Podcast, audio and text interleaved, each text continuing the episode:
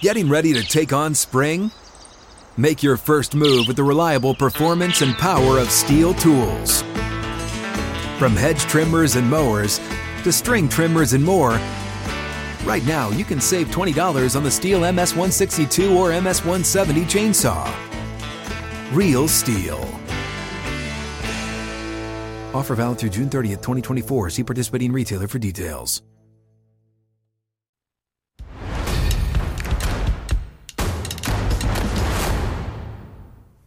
Outkick 360 across the Outkick Network. Tennessee Power Hour is here, and we go live to Titans training camp. Paul Kuharsky standing by with the very latest on the Tennessee Titans as they wrap up Monday's practice. They had the day off yesterday. Practice today, pads tomorrow, and the big news today, PK, as we look up and see that you have a great backdrop. You're looking bright today. I don't know if you got the lights on or not, but it looks great. Um, Caleb Oh, that's the sun. Natural light, even better. Caleb Farley makes his debut. He passed a physical along with Jeremy McNichols and Tyson Brilo. But the news is Caleb Farley, the rookie, makes his debut. Tell us about his day. Well, he didn't do any teamwork as you would expect, but um, and I don't know that he did anything beyond individual period. But um, he was all in. You know, a lot of times a guy will come off uh, one of those lists and be kind of uh, timid uh, do it halfway, bow out before the period's over, take limited reps, all of that. I, I thought he looked like a guy who was ready uh, for sure. I, I thought he uh, was really good. Um, and he he was wearing red gloves. He has uh, red on the top of his shoes, uh, so he kind of stood out. And uh, I just thought there, there, the maybe the last thing he did was a drill where they were working against receivers on releases. So the receivers were coming off the line. Um, they were doing it coming off the sideline, and so the receivers coming off the line and trying to break free of the defensive back with handwork. And um, Farley didn't look the least bit timid there. He was uh, aggressive, assertive.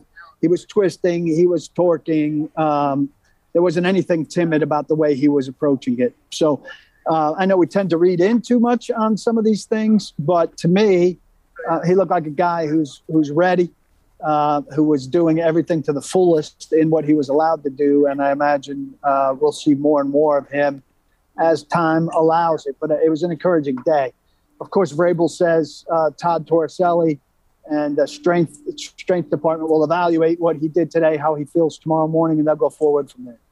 Well, I think it's the, the indication. I was going to ask you what Vrabel said.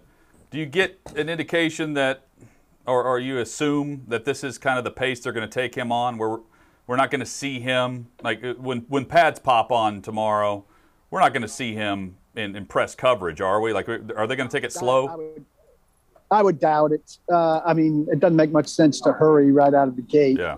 But um, you know, I think if we see him doing what he's doing for a few days and then ramp up and maybe do uh, some one-on-ones uh, or get involved in seven-on-sevens, that would be the natural progression. Um, and you know, beyond what he did, then when they went to a special teams period after that, he worked on the side with uh, Jack Rabbit Jenkins. Uh, and you know it's always nice to see that veteran uh, youngster relationship.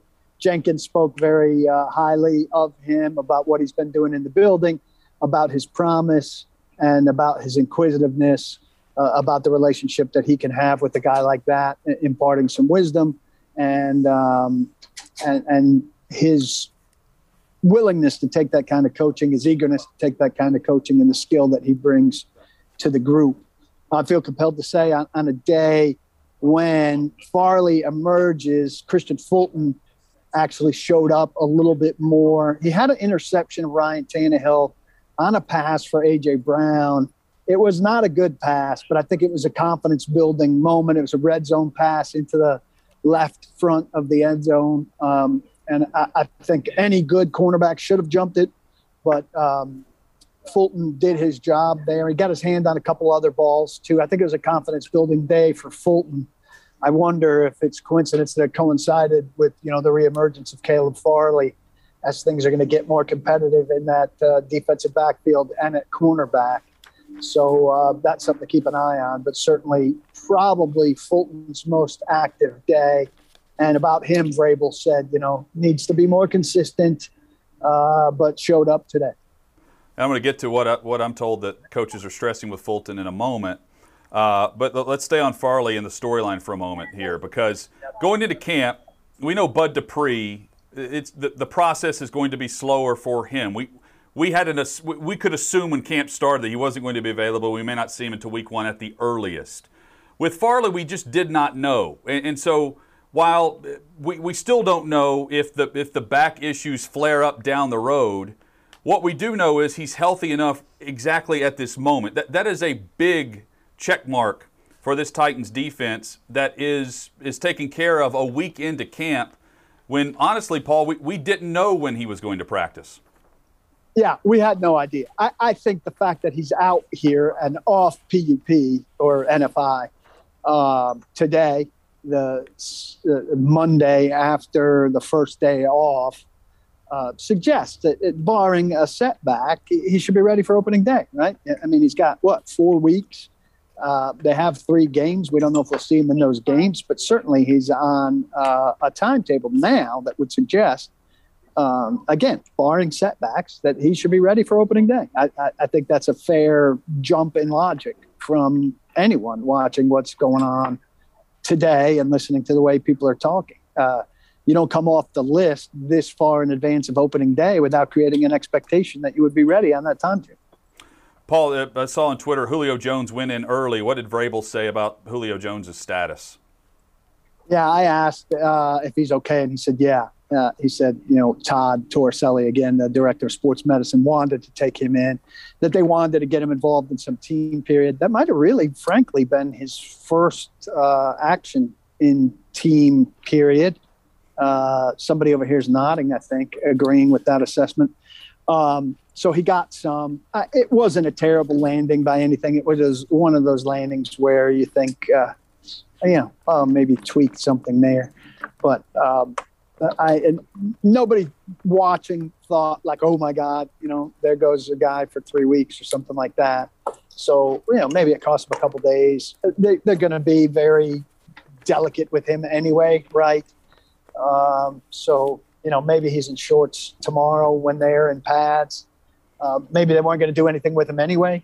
Um, and sometimes these things turn into something, right? you know that happens and then 10 days later you're saying remember when uh, you know we had that mm-hmm. slightly awkward landing and nobody thought it was anything and here we are but uh, based on how it unfolded and the reaction to it today I, i'd be surprised if it's anything but there are plenty of times i've been surprised paul there is never a dull moment with the titans kicking situation and it took a few twists and turns over the weekend we talked about the addition of james wilhoit to coach the kickers last Friday.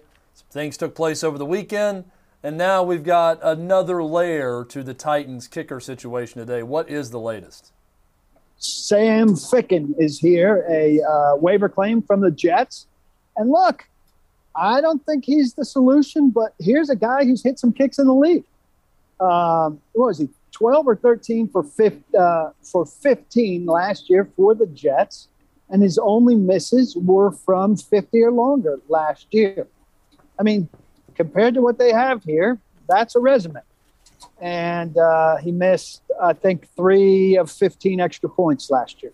Compared to what they have here, that's an NFL resume. And if you're looking to create, you know, uh, uh, a young kicker with his own resume and not be in the market for a kicker next year and the year after again and again with these young for lack of a better term, scrubs, as I like to call them. Um, they got one rid of one of those in Blake Haubeil, um, a, a, guy who didn't have what looked to be a resume that suggested he was going to be an NFL kicker. He's out. Ficken's in. Ficken looks to me to be a guy who, you know, there's more reason to have hopes about than there is uh, with with Tucker McCann. So, baby steps. But you know, right now, should you feel better about the, the the best guy on the roster than you did on Friday? Sure. They didn't kick today. It was an off day for kickers. So I imagine we'll have some kicks to track tomorrow.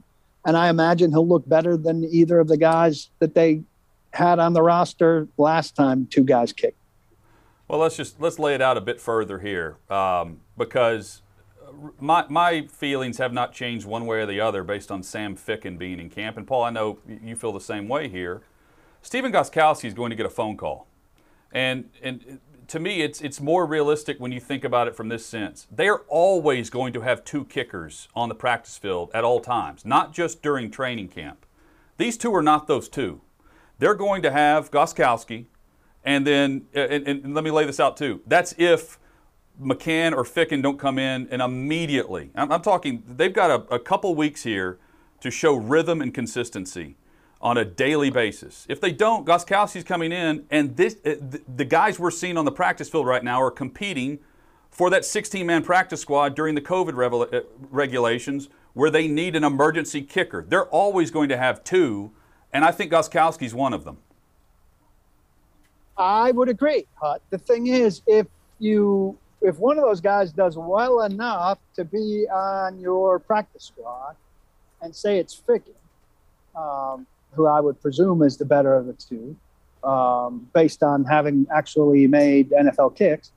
Um, everybody else in the league is also looking for two. And if Gostkowski comes here, somebody might have a shakier situation where potentially he gets a better crack somewhere else, um, which we saw happen with Greg Joseph last year, who wound yeah, up that's a good point. Uh, getting signed away, right? So yeah. uh, there's a little bit of a shell game that goes on there. But, you know, somebody I was talking with about uh, my distaste for training camp in general, and they were asking me why. And I, I, I said, take the kicking period. I spent 20 minutes of my life on Thursday watching two guys who are not going to kick in the NFL this year compete for a kicking spot. I, I just don't understand the old school NFL philosophy where this is worth their time. I guess, I guess, you know, Morgan Cox gets to snap and Brett Kern gets to hold and the other guys get to go through the operation, though there's not really much of a rush going on there. Seems to me, look, I'm no NFL football coach and they know. Uh, I think Mike Vrabel's a good NFL football coach, but to me, that's an area I'd reevaluate. Where I'd say, like, this is the way we've always done it, but is this the way we should do it now? If if we're going to have Stephen Gostkowski here eventually, should we save our kicking periods for then, and oh. and not do this now? Should these guys kick separate uh, of the team, and could we use this period for something else? I don't know. Am I crazy to think that way? Paul, am I crazy to think that you went to the Steve Spurrier line of sunglasses to buy those, uh, whatever that atrocity is on your face right now? Those sunglasses, those are worse than anything I purchased in New Orleans during Hutton's These bachelor the, party no. of the sunglasses. You look like Paul We need Millsap. a cord there. Those, those... Look, somebody's down here trying to get a cord. Say hello. Come on. Say hello. Say hello. Look who's here, everyone. Hey, it's Cal. Yeah, hey, Cal. Good to see you. What's up, Cal? Cal Baxter. Let's get back um, to your sunglasses. These are the same sunglasses I wore the other day. I think you just want me to move back a little bit, oh, and okay. I'll, I'll, look just fine. These are fine. Lance kind of um, gave me a look too. Like those things look huge. no, it, was a, it was a uh, drastic well, here's change. The thing. They're big enough to cover the cancer spot, which is uncovered today by a band aid. Um, it's very glary in here. And again, the Maui Jims that I got for Father's Day, which are spectacular, scratched in literally 15 days. These are the softest sunglasses. Tell me, they're like a baby's bottom. These, I mean, you put a piece of dust on these sunglasses and they scratch.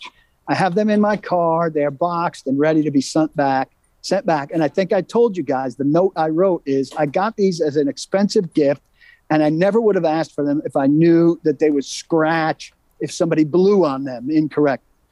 Um, so I'm very upset by that. This is a pair of Adidas glasses that are like my backup glasses, Chad, and I think they're more expensive still than any of the glasses you bought in New Orleans, and I'm perfectly well, comfortable with them. I have a pair of Maui Jims right here in my bag right now. Uh, these you, are, you want the Sincero over? You can't you can't hide money, Paul. Just like you have Maui Jims either too. bring those bring those Maui Jims over here. Yeah.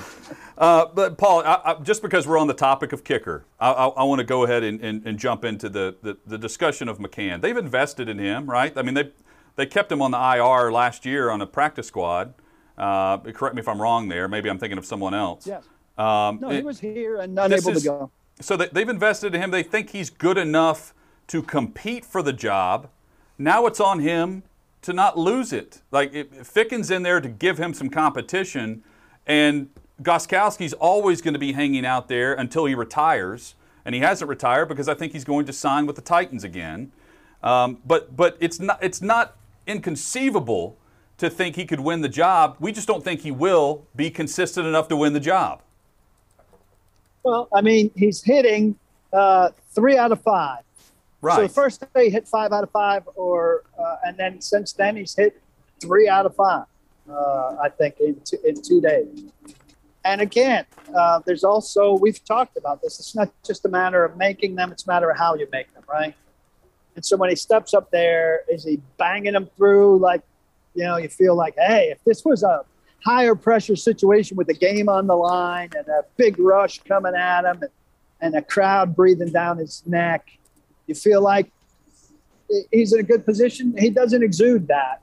Uh, that that's that's some reporters on the sidelines analysis, and uh, you know James Wilhoit is certainly more qualified to discuss that. But Craig Aukerman, to me, doesn't have a very good track record with this. Craig Aukerman, to me, uh, you know, doesn't have a very good track record. I think there's a big mm-hmm. year for Craig Aukerman.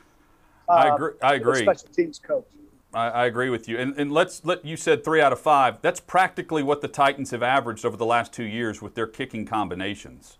Uh, over the last two years, collectively, they've made 28 field goals. That's the fewest in the NFL by a wide margin. And the group collectively over the last two years, they've made 60, exactly 60.9% of their field goal attempts. That's 12% fewer than the second worst in the league over that same span. And, and some would say, oh, well, this Titans offense scores at a rate where they don't need their kicker. That's absurd. That's not what it is. That's absurd because also, when, when you think of the top offenses in the league, if you go back over the last two years, Paul, Green Bay, Pittsburgh, Baltimore, Kansas City, Seattle, they score a lot of points, and guess what they also do? They hit the majority of their kicks. They are the highest. That's one through five of, of made field goals over the last two years. The top offenses also make their kicks, which makes it that much more remarkable that the Titans are so low in that category with all the points left on the field, but yet the Titans averaged 31 points per game last season. You know what excellent teams do also in, in, in tight games? They, they run two minute drives that get them in field goal range to kick kicks that win or tie games. Um, you know, uh, you don't always have to drive to a touchdown. Sometimes you have to drive to a field goal, and then that guy needs to make a clutch kick. Yeah. And um, you know, right now they don't have a guy that exudes that. Now, look, I, I, I want to allow for the possibility. So, teams develop their own kicker, right? The Titans were fortunate; they went from Del Greco, who had a bad ending, to who Nedney, who was a young kicker who kicked successfully and who had a, a, long stretch. Gary Anderson was in the mix there during injuries and transitions. And then um, Bironas. And, and, then Bironas, that was a young guy that they kind of discovered and and had, but they haven't done a lot of Bironas. And and, and then, then you went to Succop, who was a big time guy who had yeah. success somewhere else. So three out of their four big time kickers were successes in the league before they got to the Titans. And so we're spoiled to be conditioned for that. You know, could Tucker McCann be the next Bironas? You know, you have to allow for the possibility of that. The reason we're not allowing for the possibility of that is the Titans have given us no reason to think they know what they're doing with kicker based on how they've handled it the last two years. And that's a fair, a, a completely fair assumption. I mean, sometimes we pile on and we joke and all of that. They've given us a lot of reasons to joke. Two years ago was a fiasco it's a miracle that they survived that went to the AFC Championship. I just don't buy that they're, they're just going to stick with a guy that's hitting three of five in practice. We don't know what he's doing in the preseason yet. He's going to kick a lot. But in, in Ficken, too, we should factor him in, a waiver claim, much like, you know, Brett Kern was a waiver claim whenever the Denver Broncos released him, and that worked out well. So I, am not, I'm not just throwing the towel in on a guy that they've claimed off waivers. But I also don't buy that they're just going to go into the season with a 60% rate in practice in the preseason and not allow Gostkowski to be that type of player that they had last year, who hit, who actually hit some big kicks for them, and someone that's been in some pressure moments. I, I would rather roll into the season with the same veteran I had last year than roll into some inconsistency with a younger player that I'm trying to get the most out of. He also had some bad moments too, though. Hut. Uh, yeah, he you did. Know, wheels yeah. could come off of. Gostkowski at any moment, based based on age and and you know a hamstring injury or whatever. Uh, so I'm going to allow for the possibility that Ficken, who did not have a bad year last year, though he didn't kick, you know, 13 and to look, 15, he, I he think, had, right? He, he had 15 attempts. You know, that's not a lot of attempts, but a lot of guys kick 22 times. So are we going to score him down massively because he had seven fewer kicks because he played for a horse bleep team last year? I, I, I don't know. And I don't know the Jets situation, who they have that they cleared him out for. I, I wanted to look that up last night and frankly never got to it. But I'll allow for the possibility he comes in here and he's he's good enough for them to feel good going forward with him. And I'll allow for the possibility that McCann turns it around, starts hitting four or five one day and five or five the next day, and he's at 90%. And then he goes into the preseason games and they give him enough cracks that they feel good about him. Quite frankly, that would be a really good scenario for them. Again, though, uh, the cause that they've given us to have faith in something like that panning out is very minimal. I don't know the I don't know the kicker per se. I, I know just based on the story I was reading on on uh, Ficken that he that they have a rookie kicking in New York. So uh, I think it was an undrafted player as well at that for, for that rate. Um, coming up, So they found somebody better than Blake Haubeil. uh, yeah, yeah, they did. Uh, coming up on the Power Hour, we, we get into some discussion about the Titans' defensive front. Paul has a take on uh, Teair Tart. Uh, more defensive energy, it seems, and some interceptions. He hit on that early in the report. Interceptions this time of year, you can take one of two ways. I'll, I'll explain that coming up, and I think Vrabel tried to do that as well. And we'll get Paul's take on what Vrabel had to say on the Titans report here in the Tennessee Power Hour, Outkick 360.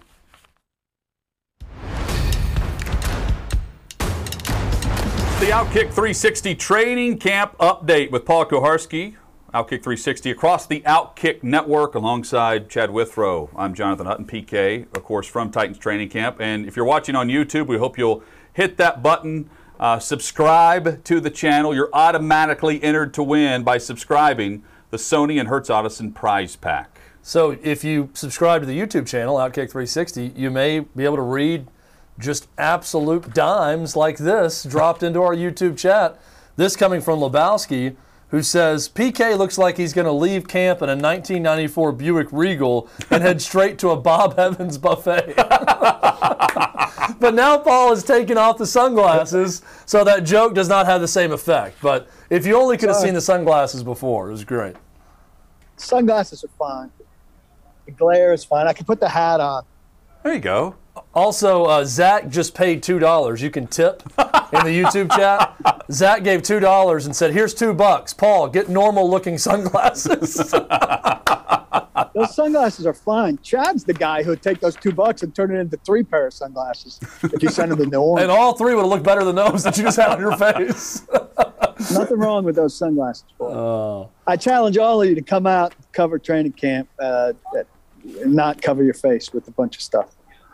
Paul, let's get into uh, the, defense. Who they've performed well over the last week, other than day one, uh, from what you've you've told us and and what others have put out there. The defense has been very competitive. Now there have been some days where they've lacked some juice, uh, but I think the entire practice ha- has la- lacked some juice at times, based on reports. Uh, today, though, you said the energy level was was higher and better. What did Vrabel say? Yeah, well, first off, they're talking about energy and swag, the defensive energy and swag that they've had throughout camp. I, I haven't seen that to the degree that they're talking about. Jeffrey Simmons was talking about it today. Uh, Byard, I think, talked about it a little bit. I, I mean, maybe it's there. It's not vocal. It's not loud. It's not noisy. Today was vocal and loud and noisy from both sides of the ball. Everybody was celebrating everything that was good on whichever side of the ball it was, and I thought it was terrific and it was contagious and it made for a uh, a, very lively practice. And I thought today was a very different practice than any of the four practices last week because of it. Um, so I, I felt like it was a point of emphasis coming in. Vrabel said he thought maybe it was the guys coming back off of a uh, off of a day off and kind of in, in anticipation of getting into pads tomorrow and, and all of that. Um, so I, I don't know. Um, but uh, it, it was different. And uh, I think the defense has been good. I think it's always harder to tell, uh, you know, about certain elements of the defense. Defense is generally ahead of the offense at this stage. Offense had a very good first day and hasn't been as good since.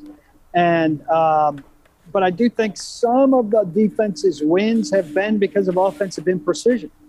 Uh, Ryan Tannehill, I, I, wrote a very flattering piece about Ryan Tannehill today that I, I hope people will go read, kind of about these national misperceptions of him that are rather lazy. Um, but he's not been uh, the crisp Ryan Tannehill that we're used to seeing kind of at this stage. Uh, he's made some terrific throws, but he's also made some bad throws. And this could lead into the interception conversation. Yeah. Kristian Fulton had one today uh, in the corner of the end zone, front corner of the end zone on a ball intended for A.J. Brown. That is a nice interception. But I think it's more about the throw than it is about the pick. And Vrabel discussed that today as a kind of double edged sword. Um, you like the pick that is a really good defensive play. You don't like the pick that is a bad throw or bad defensive play. And um, I, I, think they've had too many of the latter uh, and not enough of the former. Not that I'm expecting a ton of, of picks to be made. It's very hard to intercept good passes in the NFL, but I think Tannehill and the rest of the quarterbacks have thrown too many interceptable passes um, and again, this is five days, and it's not some crucial thing, and you take some chances that you might not take in a game, and and all of that. But offensive crispness has been an issue that typically isn't an issue, even when the offense is maybe behind. Yeah, I, I agree, and you know sometimes the interceptions are really hard to figure out whether or not the quarterback would throw that in a real game situation. Because, look, I one of the more irritating things for me as, as a if I were coaching back in the Vince Young era, and I, I realized we could list a lot of things, I hated in practice standing out there when he would tuck it and run when when the play wasn't there, or even if it was there, he wouldn't try to fit the throw in, because you don't accomplish anything on that rep necessarily. I, if the if the play is not there, then that's fine, throw it away. But if you think you can fit a throw in, practice is the time to let it rip and allow a defensive back to make a good play. So there, there is a fine line between making a great play as a defensive back and a quarterback who should have just thrown it away, deciding that, you know what, maybe I'll try to fit this into a tight window just because it's practice. And, and with Tannehill, I lean towards the latter on that. And with a backup quarterback, I would lean towards uh, the, the, the first point where – you know, maybe maybe you should tuck and run or throw it away. And and sometimes it's clear. Like Breon Borders had a pick. I think it was Saturday. It might have been Friday, where the play was flowing one direction. The receiver, I think, stopped. The ball was coming. Breon Borders flew past. He stopped, and then he dove, you know, and made yeah. a very good athletic play. Individually, isolation, you can see that is a very good athletic play by Breon Borders, who did well enough to read the play, stopped himself, and dove, you know, to get a pass. I didn't think it was a bad throw. I thought it was a, a very good athletic play by, uh, you know, it might have been a little bit late on the throw. I don't remember which quarterback it was, but it was a very good athletic play by Breon Borders that you put a star next to and say, that's a good play by Breon Borders. I think uh, not all of them are as clear cut as that. Borders uh, has been impressive based on what you've told me in, in recent uh, reports here on the show. And I, I, think what he's doing is elevating the play of the younger guys beneath him. You know, he's a vet. He doesn't have top end speed, but I think he knows his limitations. Uh, you mentioned he's much better in red zone than he is in open field. That's because of the top end speed that he lacks. I think he's going to end up being a very serviceable backup corner for this defense that can enter a game when a guy goes down and give you some reps that are impactful to games. Uh, and here's a player that's taken a nice step. I, I, think. I think initially people were trying to put him into a battle uh, before we knew Farley was back that he was going to get some reps up with the, the top tier. It's not going to be that. But I've been impressed based on what you've been saying about Breon Borders, Paul. Yeah, he's continued to do well even as they've opened up in more space. And um, you know, Vrabel pays him very high compliments when he kind of says things like uh, he tries to do what we coach the way we coach it. Like, uh, I don't think he's straying from the, the thematics uh, thematic, uh, the themes that they're giving them, or the technique that they're giving them. You know, and I don't think guys do that uh, to be subversive. I think they just fall back into things that they've learned previously, mm-hmm. or in the moment they might cheat to what feels right that might run counter to techniques that they're being taught or things like that.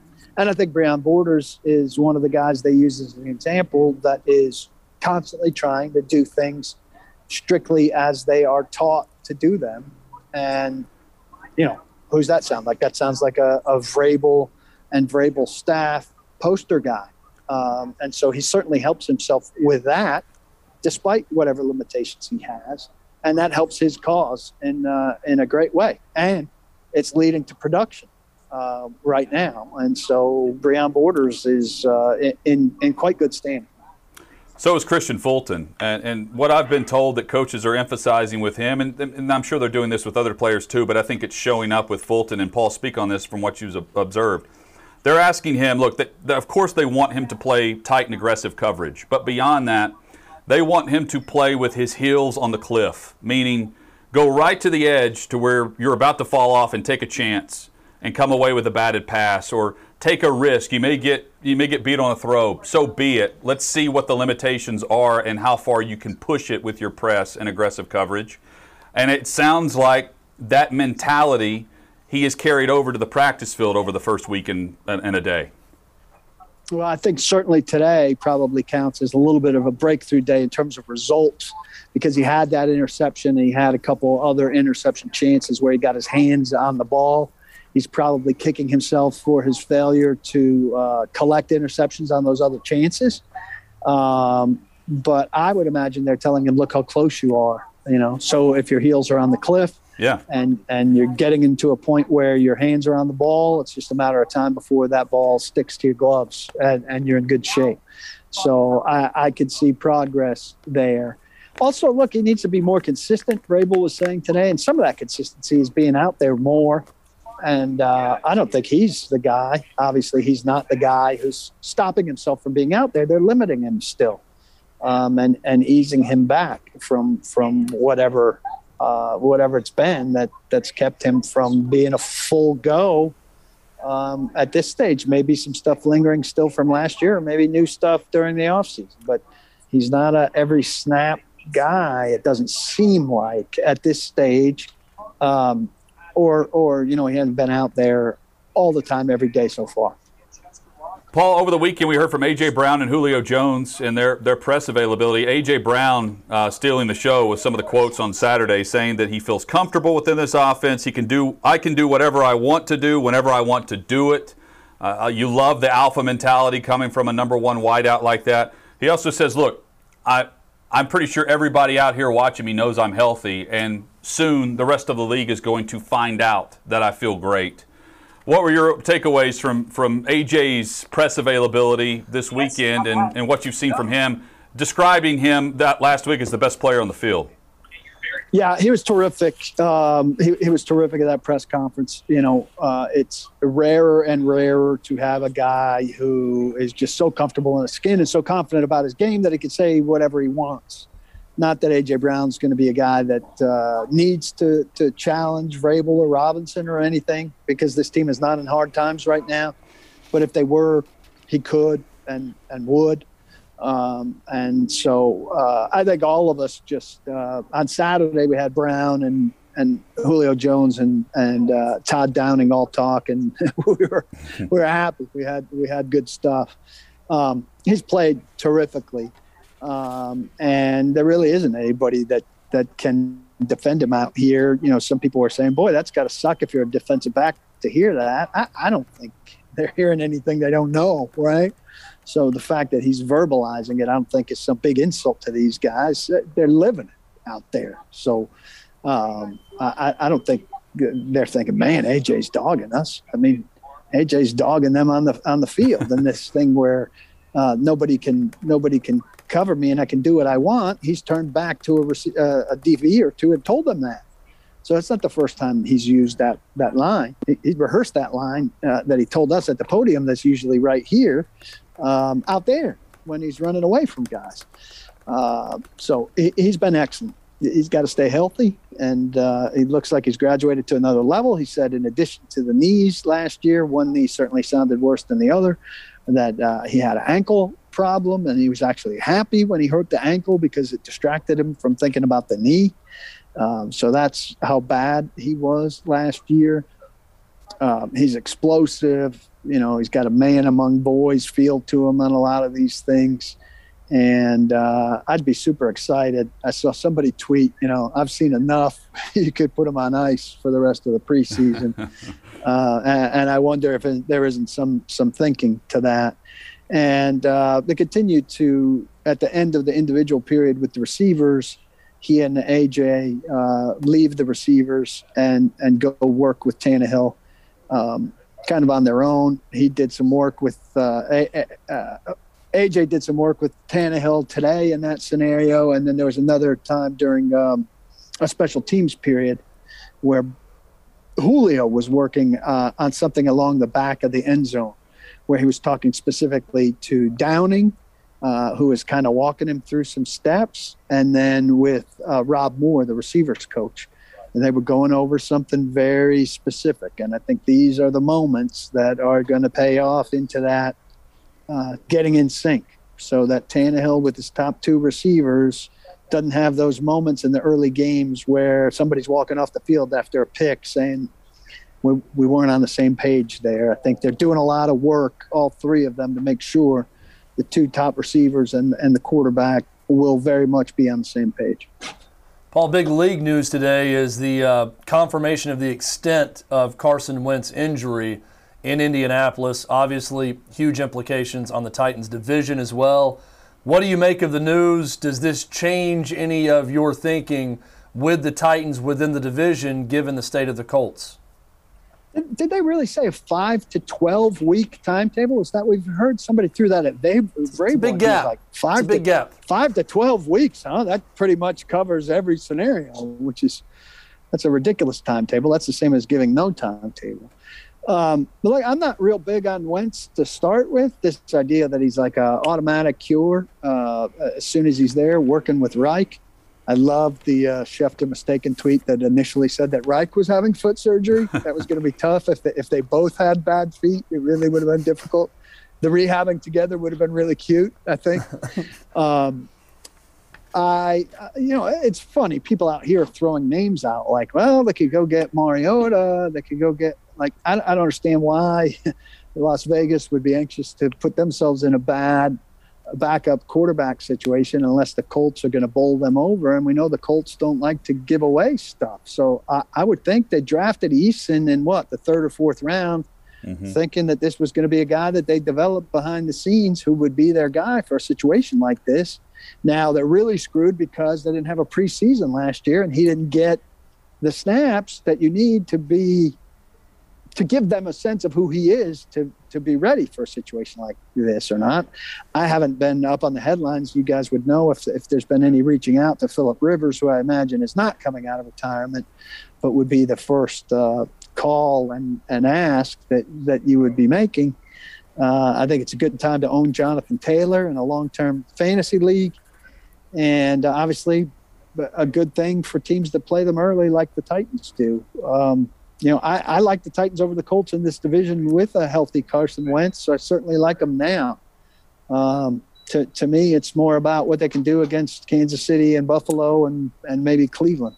Their odds in Vegas dropped by 10% whenever the Wentz news was announced just to make the postseason because you don't know what they're going to do at the quarterback position. They, they signed Brett Hundley over the weekend. That's not a solution. They have Jacob Eason. They have Sam Ehlinger. Uh, who knows? Uh, Paul, I, I, mentioned earlier in the show that the the easy answer for me is to go trade for the third string quarterback in Chicago right now, Nick Foles, and who, who who's making nearly seven million dollars as the third string option.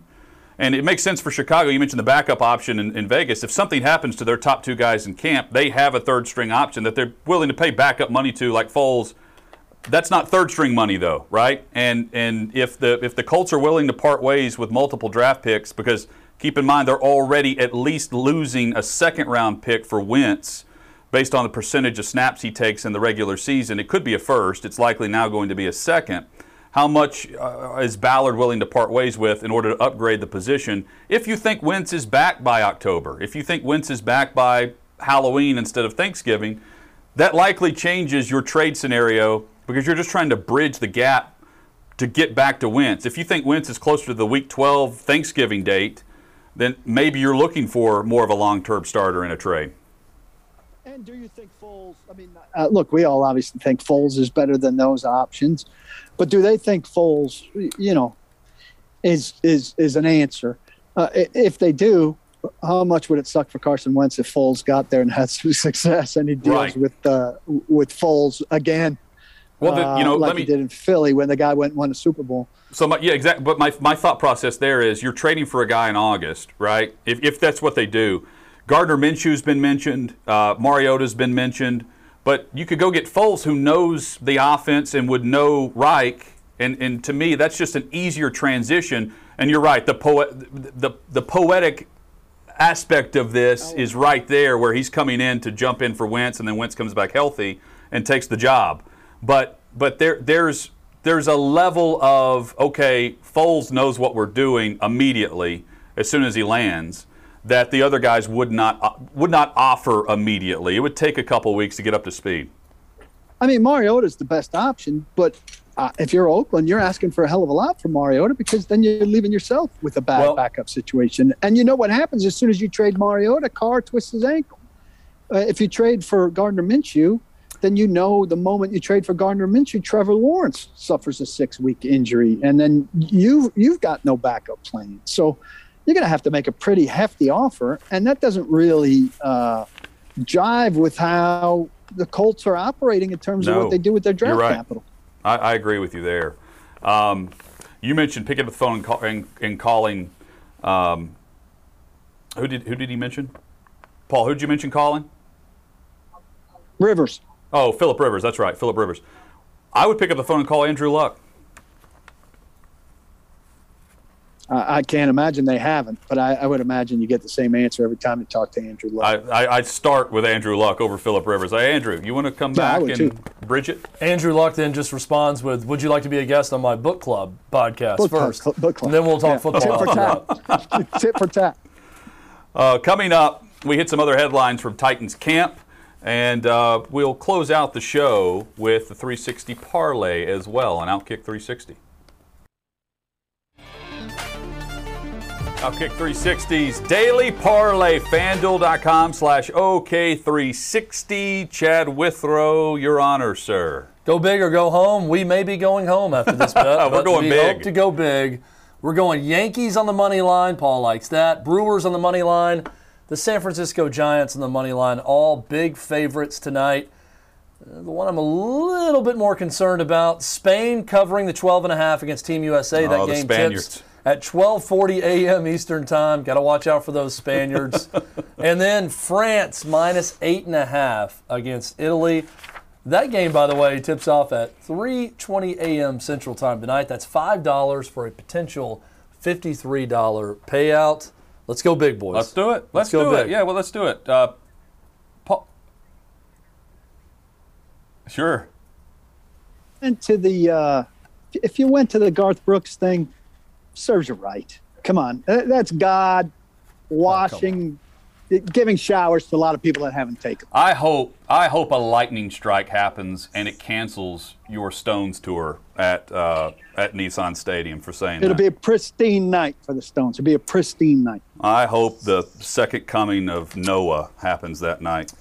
Garth I mean, Brooks is one of the best some of the concerts I've there? ever seen. Maybe the maybe Did the you best. see pictures from some of the people there? Some of the people were so inebriated they thought they were meeting Ryan Tannehill because they saw a guy in a Titans hat. You don't think people that go to rock concerts aren't inebriated? That guy probably subscribes to your website. Yeah. And if he does, I'll tell him. I'll tell him he's a dumbass.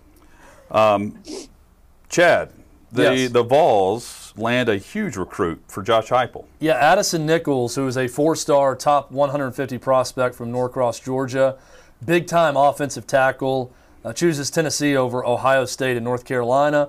Why is that big? Tennessee's not doing a lot in recruiting right now, and a lot of that is self-imposed because they've yet to self-impose with the NCAA, and I have no idea why they continue to count off days and not go ahead and give their own penalty so they can stop being negatively recruited against with what the NCAA is going to do. And oh, by the way, the NCAA has no power right now. So I really don't get that. But good news for Tennessee and Josh Heupel. This is the biggest commitment they've received so far. Addison Nichols was someone basically everyone in the SEC wanted. Mm-hmm. Uh, he was down at Tennessee, Ohio State, North Carolina, and Josh Heupel lands him. So big get for Tennessee. Um, Paul, tomorrow, a lot of the, the battles in the trenches actually get going because the pads will be on. But all eyes will be on the interior defensive lineman and the battle at right tackle. I will. Uh, a lot of people can't stay away from the receivers, and I imagine there'll be wide receivers and defensive backs going one on one. If Caleb Farley's in that, I, I would be inclined to to take mm-hmm. a peek. Otherwise, uh, offensive line, defensive line, one on ones are the star attraction tomorrow.